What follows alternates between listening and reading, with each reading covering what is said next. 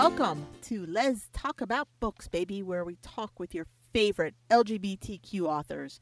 I'm Anita Kelly, and my guest today is Amanda Radley. Hey, Amanda. Hi, Anita. How are you? Yeah, I'm really good. I'm really good. How are you? I'm great. I'm great. I'm digging the summer, you know? Yeah, yeah, it's nice. We're, we're having some. I mean, eh, here in the United Kingdom, where people often think we don't have any, we had we had two days of sun, so that was wow, that was fun. Yeah, in a row. Do you guys recognize it when it comes out?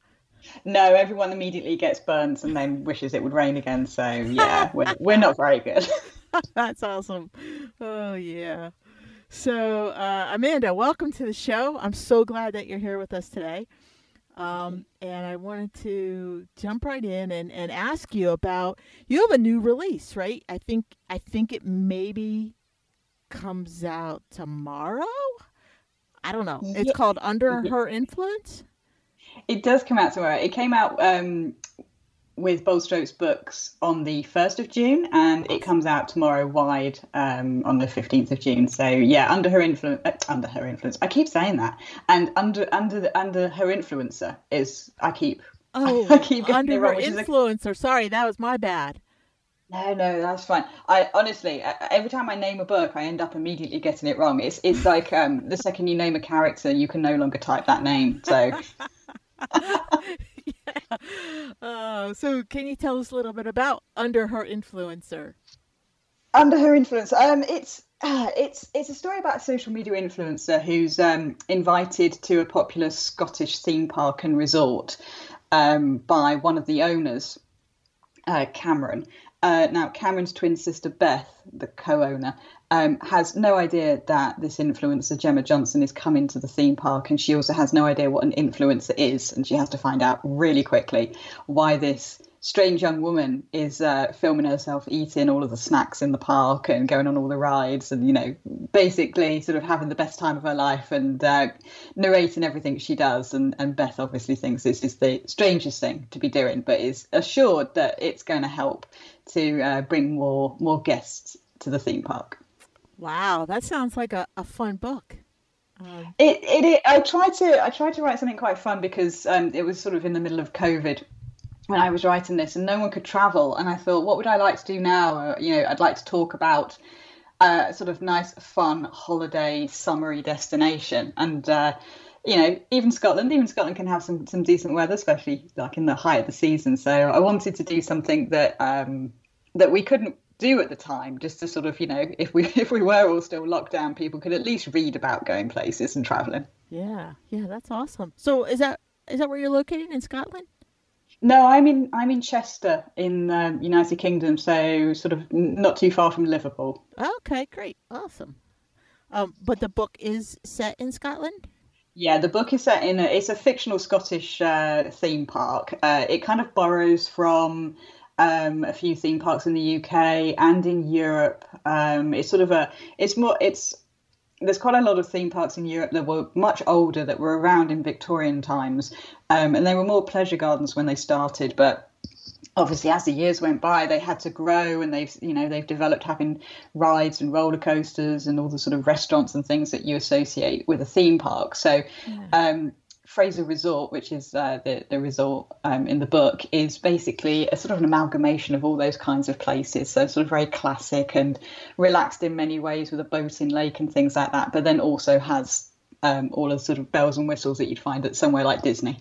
Isn't that fun? Like you just create your own world in a novel yeah, it's amazing, and I love it. And it's really, it's it's irritating because people keep going, "Where's this Fraser Resort? I want to go," and I have to go. I made it up. I'm so sorry. You can't go. You're gonna have to buy lots and lots of the book, and then I'll I'll, I'll build it. I promise. Uh, yeah, what's the the phrase from Field of Dreams? If you build it, they will come. Right? Yeah, exactly, exactly. Yeah, and it's it is fun. It is fun to just be able to make it because um, I do I, I I enjoy theme parks. I enjoy the sort of like uh, the fact they take you to other locations, and that's something that's always sort of sparked creativity in me when I go to a theme park and they just you know they build Venice in the middle of somewhere completely different, and you think this is incredible. That's that level of theming is amazing. So um, I sort of gave back in some ways to all the time that I've ever been inspired at theme parks. Oh, that's so cool. That's great. So uh, I look forward to reading that one, and that's called Under Her Influencer. That came out June first with Bold Strokes, and comes out with the rest of the world uh, tomorrow, um, June fifteenth. All right, awesome. So Amanda, um, when did you actually start writing, and what prompted you to really get started in this field? Um, I, I've written fan fiction for years on and off. Uh, um, and that was sort of where I started enjoying writing. Um, but I stopped for a long while and I picked it up again, I'd say in about 2014, 2015. Um, and basically, I had a long train journey and I wanted to fill up the time. I had to get up incredibly early. Um, and I'd fall asleep on the train unless I did something. So I thought, oh, I'll, just do some writing. So I started writing again. Um, and basically, um, I was contacted out of the blue by a publisher um, who asked me if I wanted to uh, to make one of the fan fiction stories that had become quite popular into a book. Um, so it wasn't anything I really had any intention of doing. I hadn't, you know, I was just killing some time on a train journey. So uh, yeah, I was incredibly lucky to have that that break. That's so cool. It was really strange, I have to say, because my my wife, um, she's a she's a librarian. Uh, adores everything to do with books. Was absolutely yeah. She's a she's an author now, but at the time at the time she wasn't. She would have adored a publisher contacting her out of the blue. Um, and we were on the train back from London. We lived in Hastings at the time, so we we're on the train back. I think we've been to the theatre, and um, and a message from this publisher, and I was like, ah, look at this scam. my wife's like, call her, call her, and I was just like, oh, I'll see.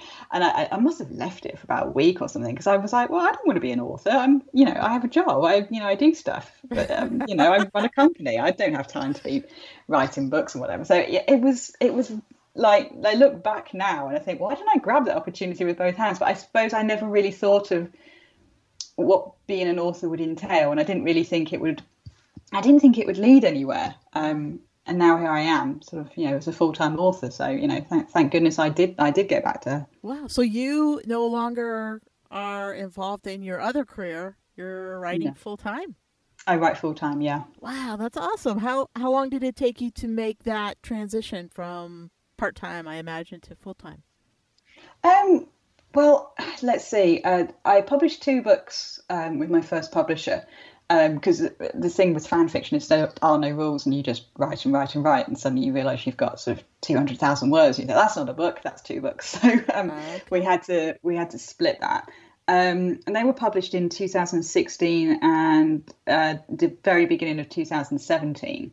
Um, and I think I made a decision in a I think probably early March in 2017 that I wanted to to just give this a try. And I was in a very blessed position because I, I, owned my own marketing agency at the time, so I was setting my own hours, um, and I could pretty much make the decision to to sort of spend a bit more time writing when I wanted to.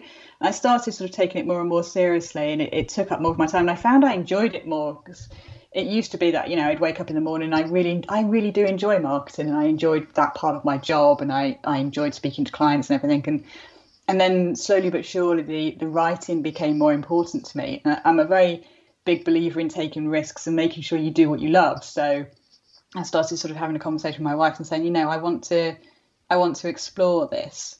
Um, but I didn't want to sort of I didn't want to write part time for many many years and because I'm I'm quite practically minded about it, and I know that if you want to be a full time author, unless you're going to have a breakout success that sells millions, you're going to need to write quite a number of books. Mm-hmm. Um, so obviously, working part time for very long wouldn't have wouldn't have worked. So um, I sort of made a decision. I think at the start of 2017, and I released my first self published book in around I think about June 2017.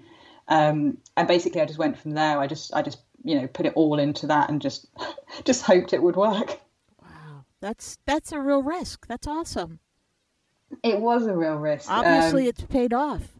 It did, yeah. And I mean, I was lucky as well. I mean, I'm very privileged. I have I had the safety net. Um, I ran my own business. I knew I could start up another consultancy firm or, or even get involved with my. I sold my agency. I could have like gotten back involved with that. I had a contact book that I could plunder if I was like, oh, being an author didn't work. I could have, I knew I was very privileged and knew I could go back. So I think with that in mind, it was it was easier for me. But um, yeah, it was still a very big risk, and you know, either way, I could have I could have you know come off the rails and and had to sort of you know go back into my into my into my old job. Yeah. Um, but no, I was I was just very very lucky and. Uh, yeah, I'd learned a lot about the industry, so I, I, I sort of had an idea that I would hopefully be okay. But um, yeah, it was still a gamble. So, was it an easy transition for you from one world to the other? Uh, yeah, I think it was because um, I'd been writing fan fiction and so on. So it was almost as if the sort of hobby I had on the side suddenly became a full time job. Um, so something that I I could only do when I had some free time uh, sort of on the train journey or weekends or something suddenly become the primary thing that I was working on.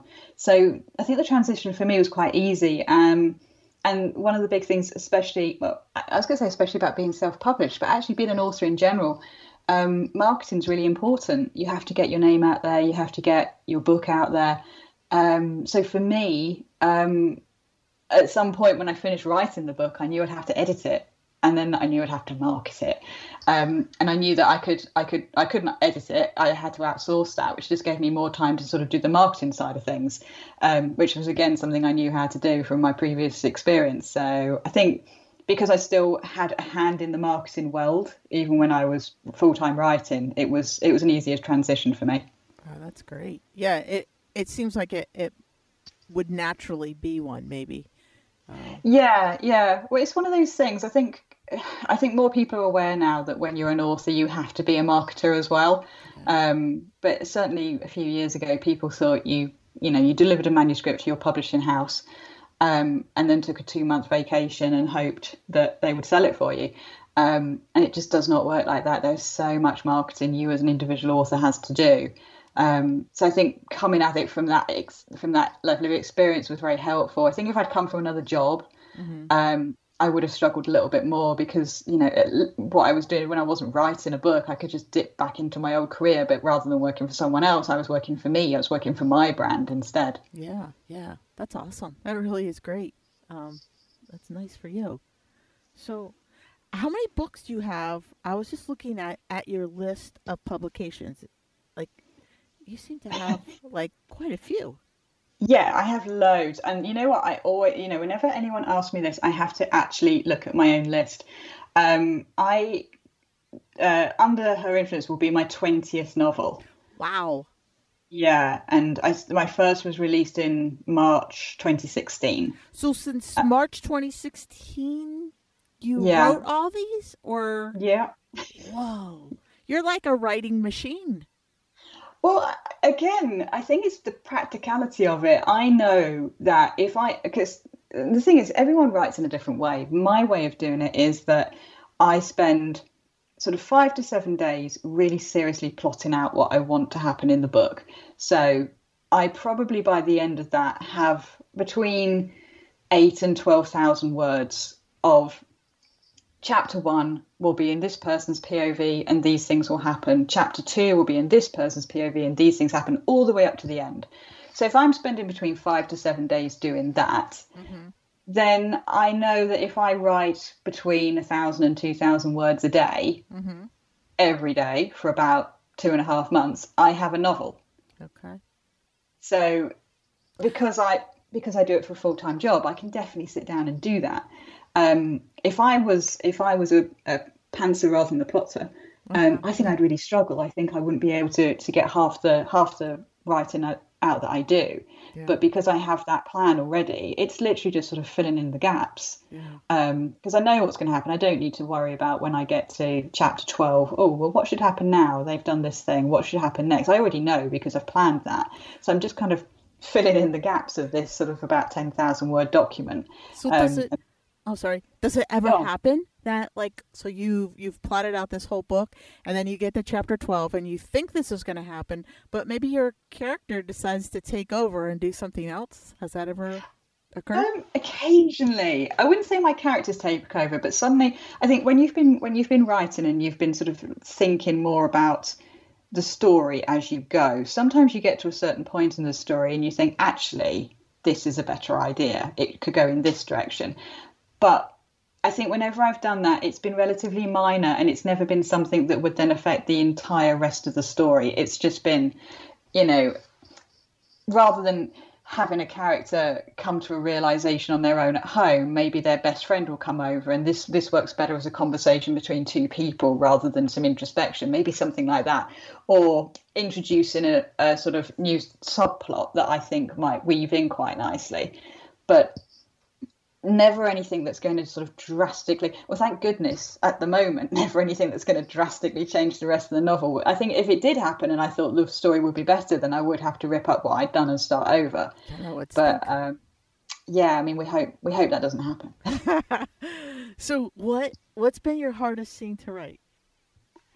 Um I've written two mystery novels, and I think probably the sort of summing up. There's always a big reveal in a mystery novel, either you know, so and so killed so and so, or you know, the bad guy is this person. Mm-hmm. Um, and I think for me, ensuring it doesn't sound too cliche and making sure that it works and it's as natural and fluid as it can be. And I do spend a lot of time um, in just the two mystery novels I've written. I have spent quite a lot of time really making sure they're right because I know from experience if you're reading a, a mystery novel or if you're watching a, a, drama and it all just seems a bit twee and cliche, that's the moment you turn it off or you close the book. So for me, mm-hmm. that's the most important. But you want you want people to have thought it was worthwhile getting that far into the book, and actually, you know, you want them to have the payoff. Yeah, yeah. Uh, do you? So, are you familiar with the TV show Line of Duty?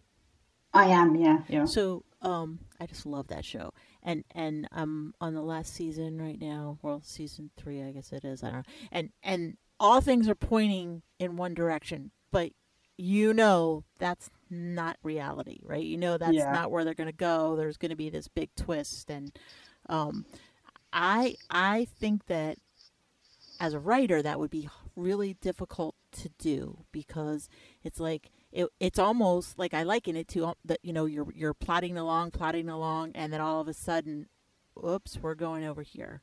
Um, yeah, and I think that's very difficult. I think a lot of TV shows lose their way um, I, I've lost count of how many TV shows that I really loved in series one and series two. I went, oh, we're doing yeah. this, and it's like they want to constantly up the ante. Yeah, you think, yeah, but I loved series one, and you could just keep doing series one forever, and I'd be really happy with that. But now suddenly we're in series two, and there's new characters, and maybe a new location, and there's been a plane crash, and half the cast have died. Well, why did we do that? We all really liked series one. Yeah, I thought that about Scandal, the TV show Scandal. Like I loved yeah. that, but then like season after season, I was like, this is just too much, too bizarre. No way. yeah, they, they they kind of want to make it bigger and better every time. Yeah. You're thinking, oh, I, I, wish you hadn't done that. And it's like they want to, and every and every, especially if something's been going for sort of seven seasons, every end of season they want to do something incredibly big. Yeah, and they do it, and then when they come back, they kind of, you can see that they've gone, ah, oh, shouldn't have done that. Uh, yeah, because you killed off this character, or you know, because it's almost as if everything's got to be the biggest ever and you get to the end of the series series three and that's got to be the biggest ever and then series four just has to be ludicrous to beat series three and you're thinking how far do you want to go with this? Yeah you're right you're right. There was uh, i remember a, a, show maybe it was like er uh, back in the 90s or something and they took the show out of the er and i'm like wait the show's called er like, but that's what they had to do to keep it going.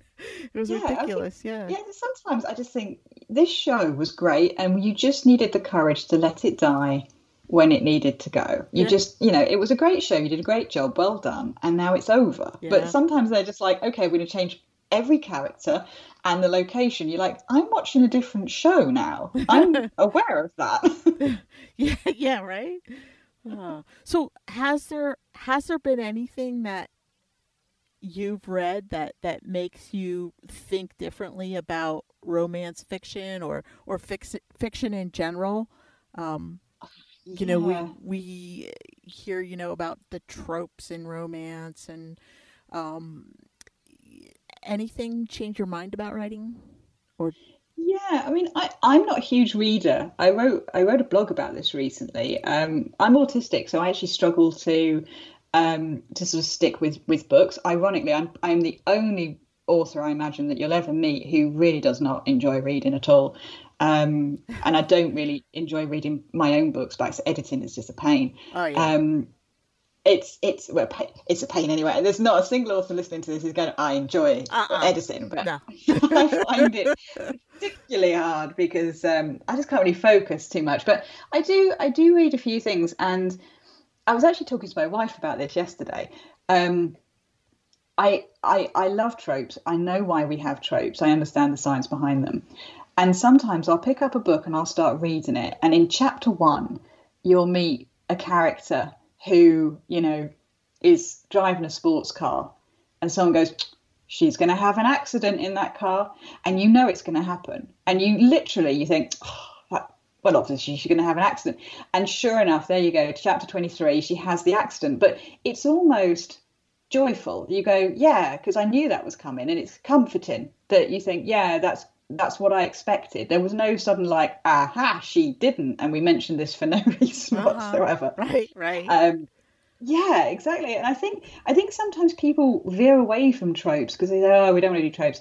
And I think you know you can reverse a trope and you can do certain things with it. But one of the things about romance is there there is a formula. Doesn't mean it's it doesn't mean it's predictable, and it doesn't mean that it's um, it's boring in any way you're expecting two characters to come together and fall in love. That's what a romance book is. Yeah. If they didn't, you you'd want your money back. You'd be like, well, right. that's not a romance book. so you know the tropes that we have are ways of introducing that conflict or that resolution, one or the other or both. So we need those tropes, and people enjoy them. People love picking this up and reading about a you know, a really terrible woman working in an office, and they go, oh, "This is an ice cream. and they get excited about it, and. Yeah and people want that. So I think for me, um, as much as I sometimes read a book and go, oh, you know, oh, she just felt a twinge in her heart. She's obviously going to have a heart condition, and later on she's going to be like laying prone on the ground, and they're going to declare their love. And then I'm leafing through the book at speed, going, "Where is it? Where is it? There it is." And then I feel like, "Yay!" and yet you hate yourself for it, but you also think, "Yes, well done, because you got me. That was exactly what you wanted." and and the other thing is like you you as an author you can build the reader's anxiety because yeah. they're waiting and waiting and waiting for this to happen right um, yeah and i think really i mean some people some people really don't get on with tropes and some people really don't get on with um, with breadcrumbs but you know what i think some authors uh, very successful authors in our genre are masterful at not just leaving a breadcrumb, but throwing a loaf of bread at the side of your head in chapter one and you know what's going to happen. Yes. And some people don't like that, but you know what? I do think 99% of people sit there like gleefully knowing what's going to happen even and and just look, waiting for it you you file it away at the back of your head and you know it's coming you know it's coming later on in the book and then when it happens you have that little pleasant moment where you go yeah i knew that was happening but you still enjoy it anyway yeah it's kind of like playing matchmaker you know yeah, like you yeah. know it's happening you see it happening and then when it does happen you're like all giddy like yay you know like yeah exactly exactly yeah. it's a comforting thing and yeah i think anyone who swears off tropes is is is missing the point behind them yeah, yeah, I, I agree with you. Yeah, definitely. Um, so you you've mentioned your spouse a couple times. So yeah. um, does does she read your work um, and provide feedback to you? No, she doesn't. Funnily enough, because I she's a, she's an author as well. Um, ah. Emma Sterner Radley. She writes um, she writes fantasy books, um, and because I'm not a big reader, I, you know, I love her with all my heart, and her books are great. I've read like two of them. Um, I don't really read them, and she start, she did start reading mine. She'd be like, "Oh, this is really good, well done," and blah blah. And I was like, I know you're doing your own thing. You're working, and you know, you're trying to you're trying to write your own bu- books. You don't need to constantly read mine, especially you know when there was a year when I released. I don't know. I think I released six in a year one year. I was like, you don't have time. Wow. so we both write and we both talk about the mechanics of writing, and we both talk about um, quite boring. We talk about things about editing and things like that, um, but we don't actually read each other's work. Um, and a lot of people find that very strange. But I just think you know we're we're both in completely different worlds, and she's not necessarily a huge romance reader. She's she's much more into the fantasy side of things, and I am absolutely not. If if there's a if there's a dragon in it or a magical forest, I'm out. So it's just it's it's not really going to work. Yeah, I, I like those boundaries. Really. Yeah. Yeah, I think it's important as well because you know we we both do the same thing. We both write, so mm-hmm. you know we, it's almost like we work. It's like we work together. But you know you can. I think you know lots of spouses can work together, but would you want to share a desk? You know, it's yeah. you get a bit too close, and you know you're you're like really in each other's pockets. So yeah, yeah, yeah, yeah that's not good. so did did she support like this career change for you? Yeah, yeah. She um she sort of basically said said that I had to do it. Because um, I would I was I was going ah this book won't sell. You know no one cares about it. And and uh, the publisher picked it up and then they they st- they you know started to market it. And I got my first royalty statement and I was like nah. Because the the thing about royalty statements is um, if if you were to buy a book in January mm-hmm. um, from Amazon let's say um, Amazon would pay the publisher maybe in in sort of March, okay. sort of end of March, and then if your royalty statements don't run for another three months, you're not going to get that for you know six months yeah. since the book came out. So when I got my first royalty statement, I was like, meh. And I filed it away and didn't think about it. I got my second royalty statement, which actually covered the period at which the book came out, and I was like, oh, people bought it. I didn't even didn't even really occur to me. I mean, I knew that people had bought it to a degree, but to that degree, I had no idea. Um, so then suddenly I was like talking to my wife and saying, you know what, some people could make a living from this. And she's saying, well, why, why don't you make a living from this? I was like, ah, I suppose I could think. And it took me a while to think about it, but she was constantly um, sort of supporting me and, and, you know, she had faith in me and said I could do it. And, um, I think that's priceless because you don't you don't really get that from a publisher. A publisher will tell you you've written a good book, maybe, yeah. um, depending on the publisher, but they won't they won't sit there and go, "God, you're great. Write more books." You know, they, yeah. it's not their job. That's not what they're there for. So, yeah. I think that was that was all down to Emma. Oh, that's so sweet. That's so nice. That's and it's cool that you both are are authors and you know do your own things at the same time. Yeah, yeah, it really helps that we write in different genres. I mean, we did write in the same genre for a bit, and we co-wrote um, a novella once called Ice Cream Wars. Um, so yeah, we have we have written together, and it was a lovely experience. You know, some people say, "Oh, I co-wrote with my partner, and it was terrible." It's like, no, it was really nice, and it was really easy to write with her. And I've never co-written with anyone else, so I don't have anything to judge it on. But it was it was good. Lots of people liked the novella, and yeah, it was it was a lot of fun. Um, cool. But but yeah, I think being in different genres really does help. Yeah, yeah, I'm gonna have to check that one out. I, ice cream's like my favorite food group. So. yeah, Emma's as well. I mean, she, uh, we kind of suggested it. But we were on a panel um, at L-Con, uh, which was an event here in the UK, a little bit like uh, GCLS, and um, Clare Lydon was hosting a panel that I was on, and I said, um, I said ice queen, and she said, I thought you said ice cream. And then later on, we were talking to some readers, and they said, "Oh, you should write a story about an ice queen and ice cream." And then we were like, "Okay, yeah, we'll write it." so, oh, that's fun. I'm going to check yeah, that out. Yeah, it was it was just really good, and like lots of people really enjoyed it. But it was sort of quite special for the the readers that we'd spoken to, who basically brainstormed most of the story with us. So that was fun. That is that's great. So, uh, you have mentioned that you crossed over and wrote a couple mysteries, right?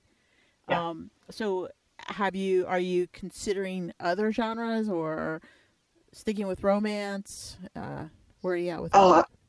I find I find um, I've enjoyed mystery. Um, I've I've published two mystery books, and the first one was actually my first self-published book, and it won the Lambda Award for lesbian mystery. Congratulations! My, thank you. That's oh, awesome. I uh, I was very stunned, very stunned by that because I was, you know, it, you get nominated for something and you think, oh, it's just so nice to be considered. And when I won, it didn't actually sink in because obviously I'm in the UK and I woke up in the morning and people were like, you won. And I was like, what? just because when you weren't there and you didn't see anything, it's very strange. And what's the name um, of that book? That's called Huntress. Okay. Huntress, um, which came out in 2017. As I say, that was my first self published book. So yeah, I was very lucky and very blessed with that. But my. Um, my second mystery book, which was called Death Before Dessert, um, was actually not uh, recently a finalist for the Lambda. It didn't it didn't win, but um, but yeah, like the one the Lambda award's just gone. So clearly Lambda like my mysteries, but um, I find them quite tricky to write in comparison to romance. So Yeah. I'm not sure if I'll write any more. Uh, we, I kind of feel you should go out on a high. I mean, if you've had one that's won a Lambda and one that's been nominated as a finalist, you should probably just stop and That pack up and go home. I don't know. I would say that you you have something going there and maybe should continue. Yeah, I, it's funny because uh, I, I had no intention of writing Death Before Dessert, and I just suddenly had this idea of a sort of cozy British murder mystery. Uh, my, my wife had been watching uh, some Agatha Christie things, Ah, and uh. And I don't normally watch them. I think I've just been sat on the sofa, and it was just uh, coming into my brain by osmosis or something. And I suddenly thought of this idea, and thought, I'm going to write a mystery novel. Um, and it, it was cool. it was fun to write, but they're much more difficult because the thing with romance is you've got it's more about character and i really enjoy writing about character and mystery books about plot and because there's so many potential avenues you do have to sort of come at it from many different uh, points of view and you have to like test it to destruction because the last thing you want is the disaster of releasing a mystery book and people either guessing who did it or realizing the person you said who did it couldn't have possibly done it because Yeah. of something you've written in the book so They found a loophole. yeah, exactly. I mean, I, I would absolutely hate that. So Yeah, I find yeah. it quite stressful. That's what good editors are for though, right? Yeah, absolutely. Yeah, and I'm I'm really blessed that um, when I self-published, I had a fantastic editor called Jessica Hatch, um, and she she's really good. She's really good at sort of like guiding you along the path and sort of saying like, oh, I kind of thought about this, I thought that, and you know, I really enjoyed this bit. And she was really helpful, especially as a self-published author. You know, coming out a publishing house and being self-published, it was really good to have that person you can trust. Um, and now I'm with Bold Strokes Books, and I'm in the same situation. I have a I have an editor um, who I I completely trust. If she's if she says I think you should do this, I know that she's she's got the skill set to to back that up, and um, I think that's really really important. Because I know I know a lot of authors who are also editors, but that's not my skill set. So I really do heavily rely on them. Yeah. Yeah, that's uh I think that would be tough to do both, you know. Yeah, I do. So how long have you been with Bold Strokes? Um, I signed up with Bold Strokes last August. Okay. So during the pandemic. Yeah, um, I'm quite impulsive, and I basi- I sent um, I sent the submissions window an email basically saying, "Hi, this is me. Let's have a chat." Um, I just wanted to know basically what they'd say because I was I published quite a few books on my own, um, and I was thinking about sort of progress in my career. Um, and when you're self-published, you do everything. I mean, you don't do everything. You obviously outsource a lot of things, but you still sort of bring a lot of like threads together. Um, and for me, I wanted to spend more time on craft. I wanted to spend more time on the actual writing side of things and growing as an author. And I knew the only way I could do that was to go with a publishing house. And the only publishing house I would personally consider at that time was Bold Strokes. Um, so I basically emailed and had a had a conversation with Radclyffe. Um, liked what I heard and, and, and signed up. I think in sort of three weeks after. Uh, so it was a bit of an impulsive decision, but um, sort of you know laying again the practical side of me was you know looking at the finances and looking at how much time I spend doing things and how much more time I could have and and about that sort of final point of you know working with an editor I really trust and someone who's going to help me grow and, and develop my craft. That was one of the key things I wanted. So it's worked out really well. And for an impulsive decision, it was it ended up really good. Nice. Nice. See? It it you know, it's great to be a risk taker, right? Yeah, and I think you've just I mean, you know, just ask. You know, if you don't if you don't ask, then you don't have the information to go on. At least if you've asked a question, you have some information to go on. So did you actually submit um, something through their submission process or just kind of chat about, you know, your book? Um, well, I, I emailed and just sort of had a chat and, and basically said, um, you know, I basically asked if they would be interested in um, working with me in the future or potentially um, signing up the rights to some of my old work just to see, you know, what they said. Um, and Radclyffe came back and sort of said the terms of the contracts and so on, and actually asked if I had anything um, that I was working on then, any like new material. And just through sheer coincidence, I'd literally just finished writing a book that I was about to self publish. My intention was that if Bold Strokes Books had said yes, I would have self published that book, self published a Christmas novel, and then started uh, 2020, no, 2021 with them. Um, but as it happened, um, she wanted to see what I what I sort of finished, and that ended up becoming um, Detour to Love, which was my first book that I released with with Bold Strokes. Oh, cool. Uh, back in February. So it, it was a it was a strange one because it, it, it wasn't really the kind of book that I would have normally sent to Bold Strokes, but um, but they they liked it and they wanted to pick it up and um, and then the Christmas book is actually that I was going to self publish last Christmas is now going to be out with BSB at the end of this year. So it all worked out really well. So uh, you know it was very fortuitous. That's great. So I saw that you have two novels um, that are in the pre-order status with Bold Strokes. Yes. So one was um, was it Flight SOA? Yeah, it's Flight SQA 016, and oh, I, I, I regret calling it that because no one ever gets it right. Okay. All right. What is SQA 016 about? Is that just a flight number?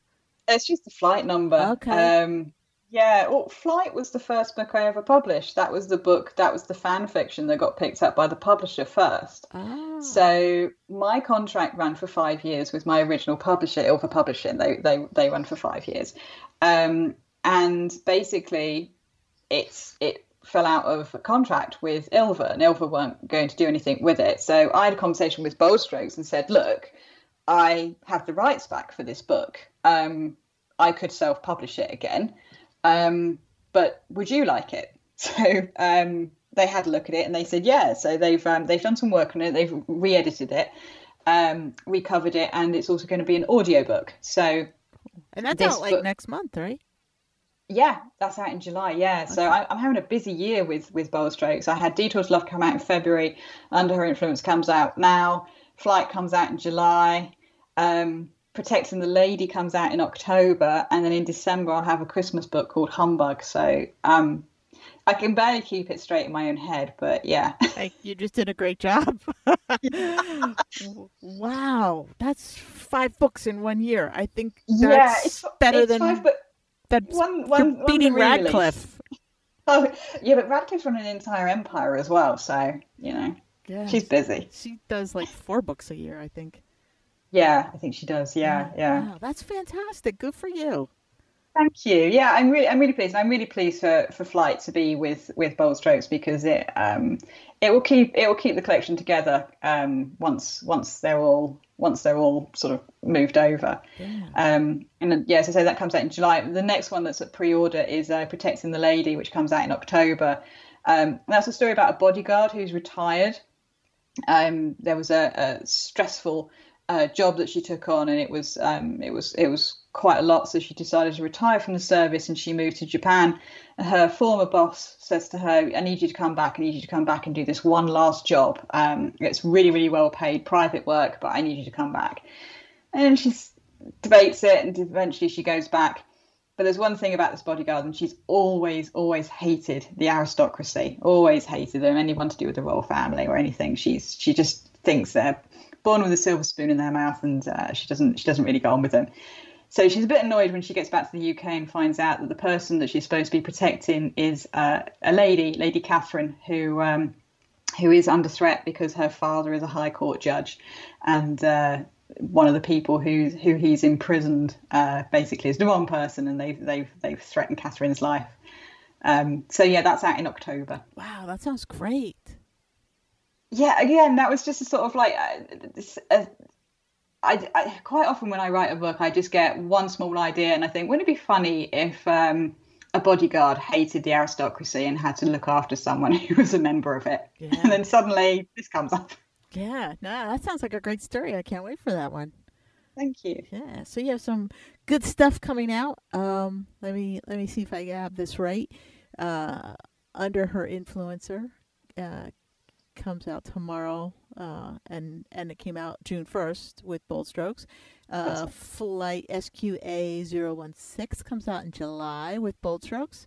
That's right. Uh, Protecting the Lady comes out in October with Bold Strokes, and Humbug in December. Yep, yep, and that's uh, that's a, a, a, a office romance with an ice cream. I think uh, is the best simple way to describe that. Obviously, with a huge Christmas flavour to it. Okay, I, I like the name. Yeah, I um I, I actually designed the cover to that one for myself um because Cool. again it was one of the ones that I was um I was going to self publish, and um yeah I it sounds ridiculous. I really loved the way the font looked. I was like I love this with a H and a B and a G. It just looked really good. So I actually said to, said to um to Bold Strokes, I was like, can we keep the name? Because I really like how the cover looks. And they went for it. Yeah, they were like, yeah, if you like Amanda, okay. Oh, that's so awesome. Great. Mm. Sounds like things are really working out with your your new publisher. Yeah, definitely. Yeah, Good. it was um it was definitely the right move. I'm re- I'm very very glad to be with them. Oh, good. That's that's good. I, I, like happy endings. Absolutely. Yeah. well, you, you they're they're practically legal requirement in uh, in romance. I know, right? I was reading. I was reading this book. Uh, it was uh, it was the latest Julie Cannon, right? Uh, Mhm. and and I was like, "Darn you, Julie Cannon!" Because there wasn't a happy ending, but I just didn't wait long enough. That was the problem. So, My my wife had that problem. She had a book where uh, the characters had an argument. And I, I don't know, page 152, and uh, someone someone reviewed it. They gave her like a two star review, and they said, "Oh, there's just they the characters broke up and blah blah blah." And she looked on Goodreads, and she could see that they like he he stopped reading at page 152. They got back together at page 153. I was like, "You just made it too convincing." oh gosh, wow, that's great. So, all right. Well, uh, Amanda, it has been great talking with you. Um, thank you so much for being on the show. Yeah, thank you, thank you for for inviting me. It's been wonderful. Yeah, and uh, you know that's all the time we have for today, folks. So I'm Anita Kelly, and thanks for joining Les talk about books, baby. And until next time, may your journey be lighthearted, peace be plenty, and look for Amanda Radley's new books coming out like every other month. So take care, folks.